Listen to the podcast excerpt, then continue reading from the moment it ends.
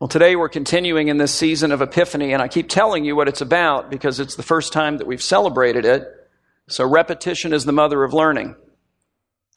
It's a season in which we focus specifically upon the revelation of Jesus Christ as the Son of God and as the Savior of the world. And in this study that we're doing in the book of Luke now, today in this season, we come to Luke chapter 6, where we come with it to the topic of the Sabbath, which immediately raises the question of, okay, well then, Tom, what is the Sabbath? Because what we're going to see as we jump into these two stories and they're connected is the Sabbath is the issue.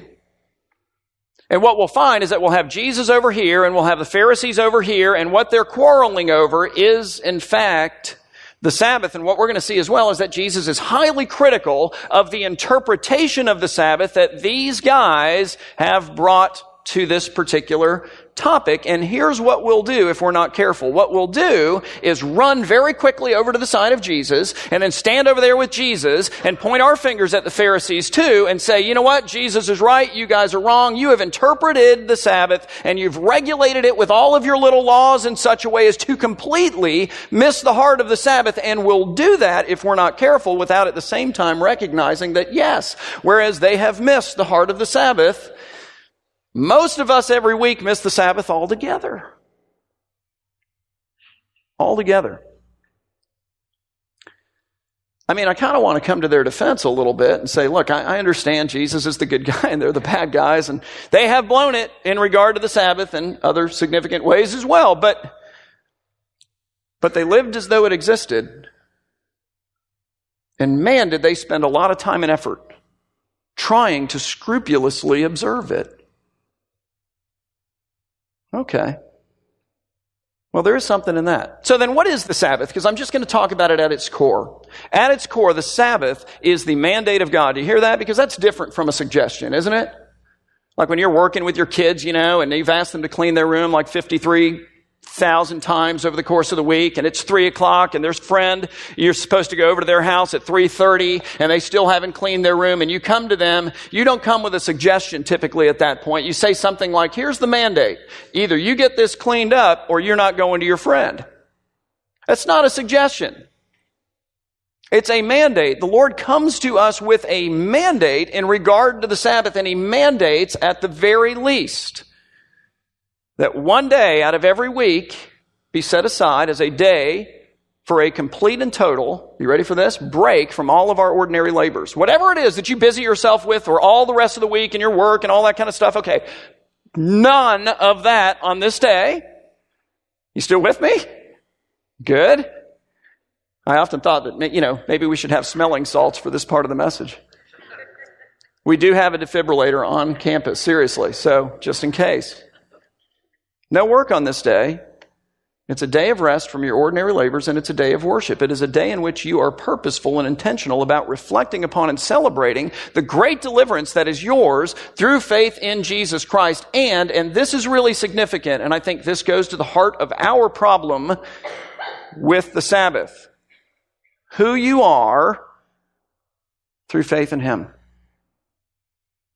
I think when it comes to the Sabbath, the reason that, well, they, kind of legislated the heart out of it, and we forget that it even occurs, really is an identity issue.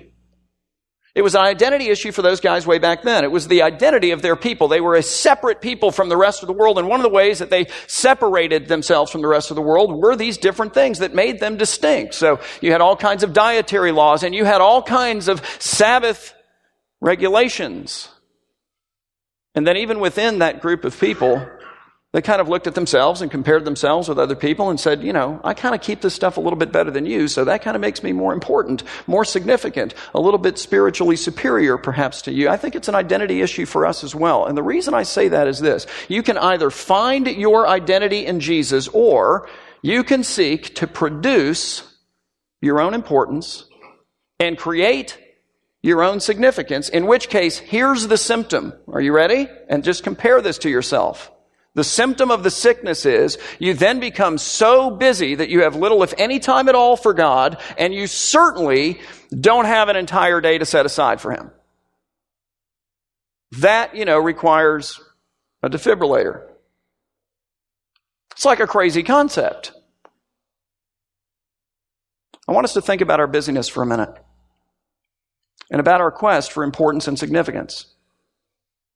I think sometimes it's through busyness itself that we try to produce our own importance and create our own significance. And here's what I mean by that. The busyness myth, therefore, that subconsciously drives us is, if I'm really, really busy, therefore, then I must also be really, really important and significant. Because how could I not be? Look at all of the emails, look at all the text messages, look at all the phone calls. Just take a look at my calendar. You want to have lunch with me? We're going to do that four months from now, maybe. Look at all the meetings that I have. Look at all the places that I have to be. Look at all the people that I get to meet. Look at all the responsibilities that are piled upon me. How can I not be important? How can I not be significant?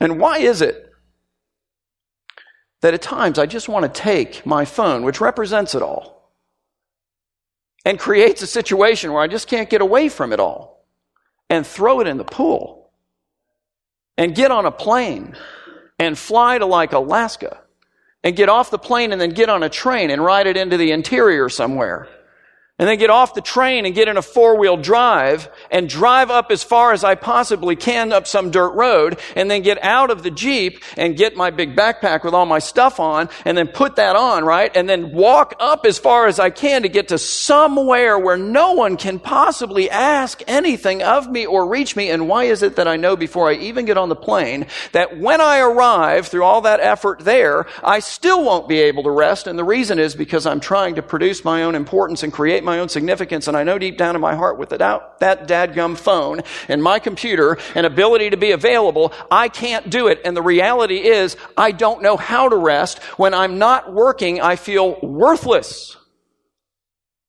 And I don't know what to do with myself. It's painful. But probably that doesn't relate to you. So, Can't imagine that. I, I can't relate to it either. So sometimes it's through busyness itself that you try to produce your own importance and create your own significance, but, but other times it's through something else that then makes you crazy busy. So I'm trying to produce my own importance and create my own significance, and the most obvious example is by being successful. But I'm going to put that in quotes because you have to define it. And here's the problem with success. It just keeps getting redefined. So I make myself crazy busy chasing this dream and I've set the dream and I know the level and here's what success is. And before I even get there, I've already redefined it as something higher. Or if at least when I do reach it, that's what happens next. Because by the time I get there, I mean, the reality is all the people that I sought to impress previously, eh, I don't really care so much about their opinions anymore. It's a whole new group of people that I'm trying to impress. They're the really important ones and they're way up higher than my original goal. And it never ends. There's always some group of people higher than whatever you've defined as success, and you know what? They're the important ones. If I could just become one of them, then I'd be significant. So some of us are trying to produce our own importance and create our own significance by keeping busy and staying busy and being crazy busy. Others are becoming crazy busy trying to pursue something like success to do it. But but still others, I think, and you'll know who you are if this is you, are trying to produce their own importance and create their own significance by winning the approval of enough people, making and keeping just the right folks at least happy somehow. And so the busyness myth there is that if I can just win the approval of enough people, then, well, I'll be really important and significant because my importance and significance comes from winning the approval and keeping it of just the right people, and you become Mr. or Mrs. everything to everyone. Don't you? You are the room mom for every one of your kids in every one of their classes for every one of the years that they're in school. And I want to stop and go, I love room moms. Nothing wrong with being the room mom. I'm just trying to get behind it and say, all right, what's driving it? You're the dad that coaches every one of his kids' teams and, every one of their sports and every one of the years that they're in your house and in sports. And I, I want to stop and say, I kind of envy you. I have like no sporting skills at all. I got nothing to offer in that regard. My son played baseball, you know, and I, uh, the coach said, Hey, can you help me out? I'm like, man, you're going to have to coach me, you know, before I can help out and coach the kids, but if you tell me exactly what to do and how you want it done, all right, then I'll help you out. Pitiful. And I envy those guys who do that well. I really, I do. Just get behind it for a minute. Get behind it.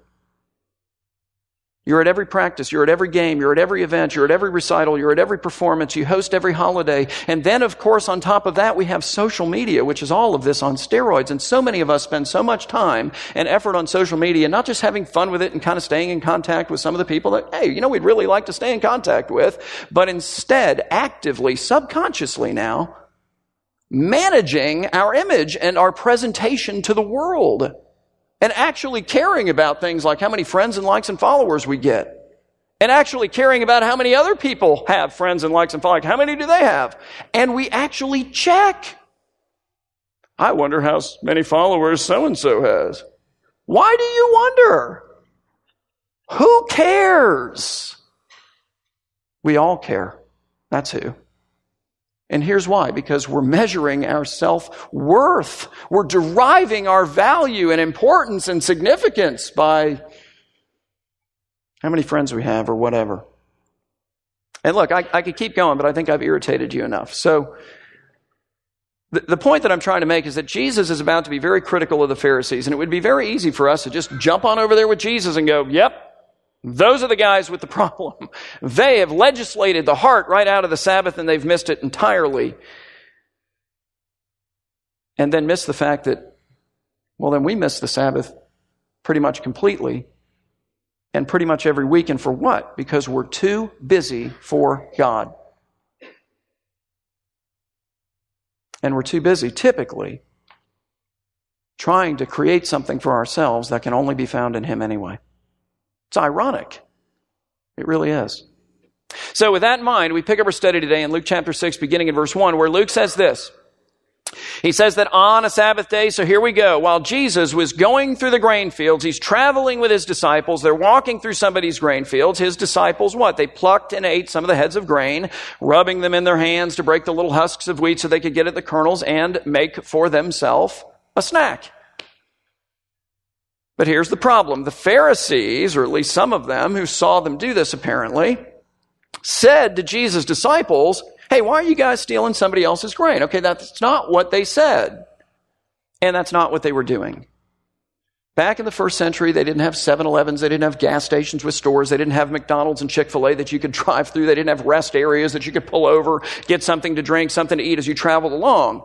They didn't have any of that stuff, you know, so they planted like fruit trees along the pathways so that travelers could pick the fruit and sustain themselves in whatever journey that they were taking. And you could, in fact, travel through somebody's grain fields. We're going to cut through this guy's grain field. We're not going to harvest his field. That would be stealing. And also that would be wrong on the Sabbath. But we can pluck a snack. That's the thinking. Except not of the Pharisees. So they come to Jesus' disciples and they see them do this and they're just dumbfounded. Like they say, why are you doing what is not lawful to do on the Sabbath? And when they say that, they don't mean, why are you doing what is not lawful according to the actual law of God that's contained in the Bible regarding the Sabbath? What they mean is, why are you not doing or why are you doing what is not lawful according to all the regulations that we have built around the law of God that's actually in the Bible and betray our particular interpretation of it and which, by the way, have been accepted by the entire community. Nobody does what you're doing. At least not without rebuke. And so Jesus now jumps in and he defends his disciples and he points out that their interpretation of the Sabbath is wrong. You can imagine how difficult that must have been for them to swallow.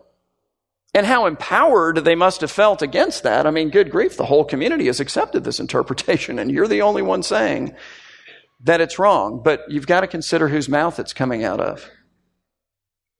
And he's not shy about that. So Jesus answers them in verse 3 saying, Have you not read? So he's going to give them a biblical example involving hunger and David that they cannot argue with. Have you not read what David did when he was, there it is, hungry, he and those who were with him, how he entered the house of God, how he came into the tabernacle of the Lord and took and ate not grains or heads of grain out of some grain field, guys but the bread of the presence, this special bread that was created and placed before the Lord, it was holy. It was located in the holy place of the tabernacle. David took that. That which is not lawful and not according to some puny regulation you guys have come up with, but actually according to the law of God in the Bible for any but the priest to eat. David took that, he ate it, and he also gave it to those with him. Translation Hey guys, there is a principle of life at play here that needs to be considered when you're interpreting the law of God. And you guys have not considered that as you've looked at the Sabbath.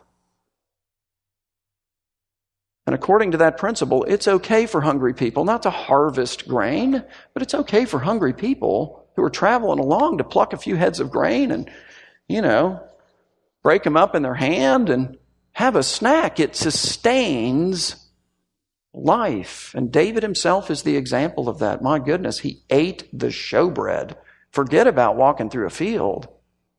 Your interpretation is wrong, Jesus says, and then he hits them with the nuclear bomb. It says, and then Jesus said to them, the Son of Man, that's how he speaks of himself. He's the Son of God, but he's the Son of Man. He says is what? Is the Lord, here we go, of the Sabbath. And so what he's saying to these guys is, look, y'all have been following me around for a while now. I mean, you may remember that, you know, I cleansed a leper. Okay, that hasn't happened since Elijah. So I sent the guy to be proclaimed clean by one of you, figured that might be a bit of a clue to you.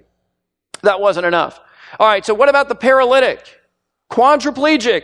Hey, um, so that you guys might know that the Son of Man has authority on earth to forgive sins. Buddy, why don't you stand up, pick up your mat, and go home? It just keeps rolling out. And they just keep missing it. Jesus is going, guys, listen, here's the deal. I'm the Son of God. I'm the Savior of the world. And as such, I'm the author of the law of God, like I am himself the legislator. So if you're wondering whose interpretation of my law is proper, I'm the Lord of the Sabbath. And y'all are wrong. And in their case, what that meant is that they couldn't just set aside the heart of the Sabbath in favor of their petty little rules which in part fed their identity. But in our case, it means that we can't set aside the Sabbath either in favor of our busyness, which is largely driven by our own attempts to manufacture for ourselves an important and significant identity.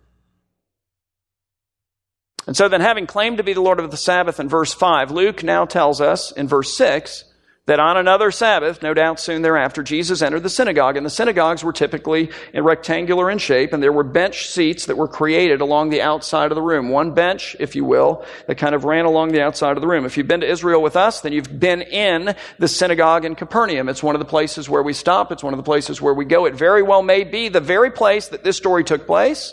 It certainly is the place where many others took place. You can stand there where the Lord clearly stood at some point.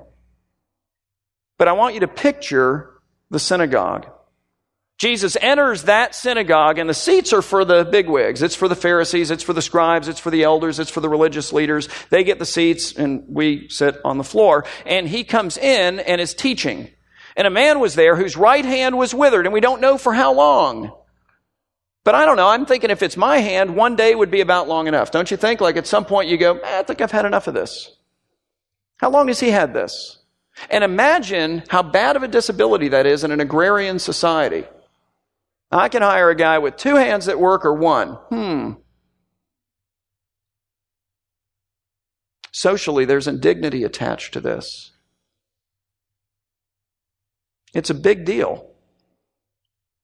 So Jesus enters the synagogue, he's teaching, and a man is there whose right hand was withered, and the scribes and the Pharisees watched Jesus carefully to see whether or not he would heal this man on the Sabbath, and they actually want him to. They don't care a thing about this man. That's clear.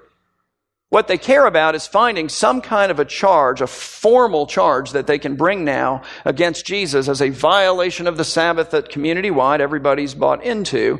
So that's exactly what it says, so that they might find a reason to accuse him. Because here's what they're thinking. They're thinking, this time your principle of life, Jesus, is not going to absolve you of healing this man because look, he's not hungry. he's not starving. He's not having a heart attack, so you don't have to heal him. He has a withered hand. It's probably been that way for years and years, maybe decades, maybe all of his life.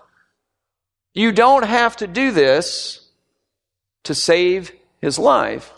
You can wait until tomorrow, and incidentally, healing on the Sabbath, except if it's going to save a life, well, that was prohibited. And Jesus here, who knew their thoughts, I'll tell you what else he knew. He knew the suffering of that man. He knew the indignity of that man. He knew the social and economic consequences that he had suffered. He knew exactly how it had come to be that his hand was withered and exactly how long it had been withered. And I'll tell you what else he does on the cross. His hands too are disabled. For this man and for me and for you. It's fascinating how in Jesus' healings, he's collecting up things that he himself then reproduces in the cross. He heals a leper whose skin is mutilated. Is his skin not mutilated? He heals a paralytic, and is he not made immobile? He heals a withered hand. And again, nails are driven through his hands they become useless to him. There is a cost to what Jesus does for every one of these people, every one of us, and for this man too. Jesus knows their thoughts. And so he says to this man with the withered hand, Come and stand here. And the way that I imagine it anyway is Jesus is in the middle of this room and he calls the man up, and the Pharisees and the scribes are beginning to drool, thinking, All right, He's going to break our law. How sick is that? And the man rose and stood there. And Jesus said to the scribes and to the Pharisees, I ask you, now he's going to expand it a bit, is it lawful on the Sabbath to do good or to do harm? To save life or to destroy it? Now, nobody's mentioned life here. But they're going to conspire, curiously enough, on a Sabbath day to take Jesus' life. Truly, he reveals their hearts. Just like Simeon had said that he would when his parents brought him to the temple to be circumcised. So Jesus says to the, wither, to the man with the withered hand, Come and stand here. And he rose and he stood there. And Jesus said to the scribes and Pharisees, I ask you, is it lawful on the Sabbath to do good or to do harm, to save life or to destroy it? And after looking around at them all, and Mark tells us, in anger, he's angry with these guys, grieved at the hardness of their hearts. He said to this man, Stretch out your hand. And he did so and his hand was fully restored. Sort of like the paralytic, you know, he didn't need to go into a rehab facility and build up his musculature. And it's just boom, done, amazing, incredible. And then instead of recognizing that Jesus is undeniably, I mean, I don't know how much more these guys need to see, the Son of God and the Savior of the world and the Lord of the Sabbath, whose interpretation of the Sabbath really needs to be respected and followed as opposed to their own. And then rejoicing with this man and with his family. It says that the scribes and the Pharisees were filled with fury. They too were angry and discussed with one another what they might do to Jesus, this Lord of the Sabbath, who is so very critical of their interpretation of it, but I think not just of theirs. They've missed the heart for sure. But we need to take to heart the fact that, well, we've kind of missed it altogether. We're too busy for God. And for his day. And you say, all right, well, then what do we do about that? Because, you know, this would be a terrible place to just stop. Amen. Let's pray. Um, what's the remedy? And I think the remedy, in part, is for you and I, first of all, to embrace the fact that our importance and significance really and truly and can only come from Christ. And to reflect on that daily. Oh, and on his day. It's to take the heart, the reality, and to meditate upon all of the profound implications of the fact that, just to use a few examples, we are indeed the children of God. We are actually sons and daughters of the King. We are the purchase of heaven, the bride of Christ. We are the ones for whom God, and the undeserving ones, for whom God poured out his blood unto death that he might purchase us, that we might be his. We are the ones that the scriptures come to us and say, hey, your heavenly father, through faith in Jesus, okay, here's how he sees you. He rejoices over you with singing and with dancing on and on and on it goes. My goodness, the value and the significance and the importance and all of those things that are just sitting there waiting for us to grab hold of and to take deeply down into our souls where in fact we do desire need as human beings to feel like our lives actually matter.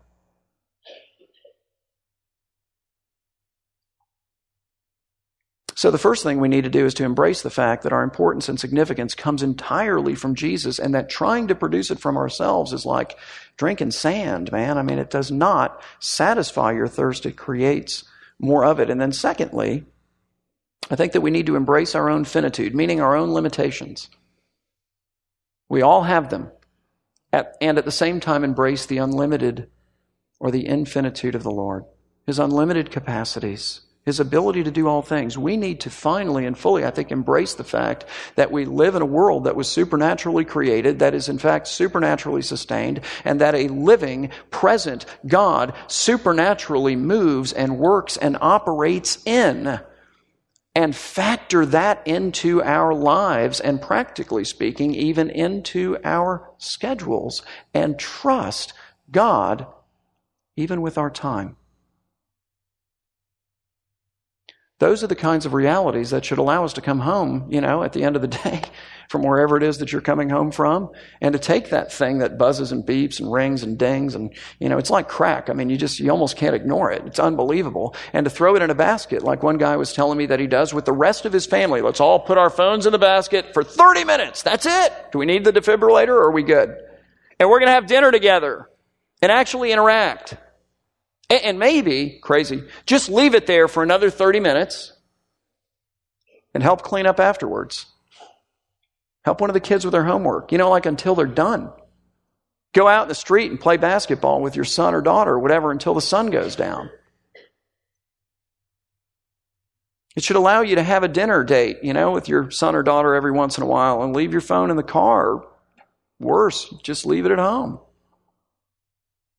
Should allow you maybe to even go out of town for a couple of days with your husband or wife, maybe with the whole fam, and turn it off. You ever done that? I actually did that about this time last year. Beth and I went out of town with Matt and Dee Dee Lomenick, which is ridiculous and fun. And um, there's no way you're not going to have a good time with them. But beforehand, Matt and I conspired together. I said, look, man, let's just turn these things off. We'll tell the kids if you need mom or you need us, you just call mom. You know, we'll tell Ken here at the church if the building burns down. All right, call Beth or Dee Dee. But other than that, we're just not going to do it. So we got in the car. We're making all kinds of phone calls and we're writing text messages and emails and telling everybody we're not going to be available and all that stuff. And then we put them on airplane mode and set them on the counter when we walked in this amazing place that somebody put us in. And we left it there two nights, three days. And the most amazing thing happened, like both of the mornings when we were there. It was incredible. The sun came up. I did not expect it. You are only indispensable until you're not, until you say no, or until you blow up, or until you die. And then do you know what happens? I've done a lot of funerals a lot.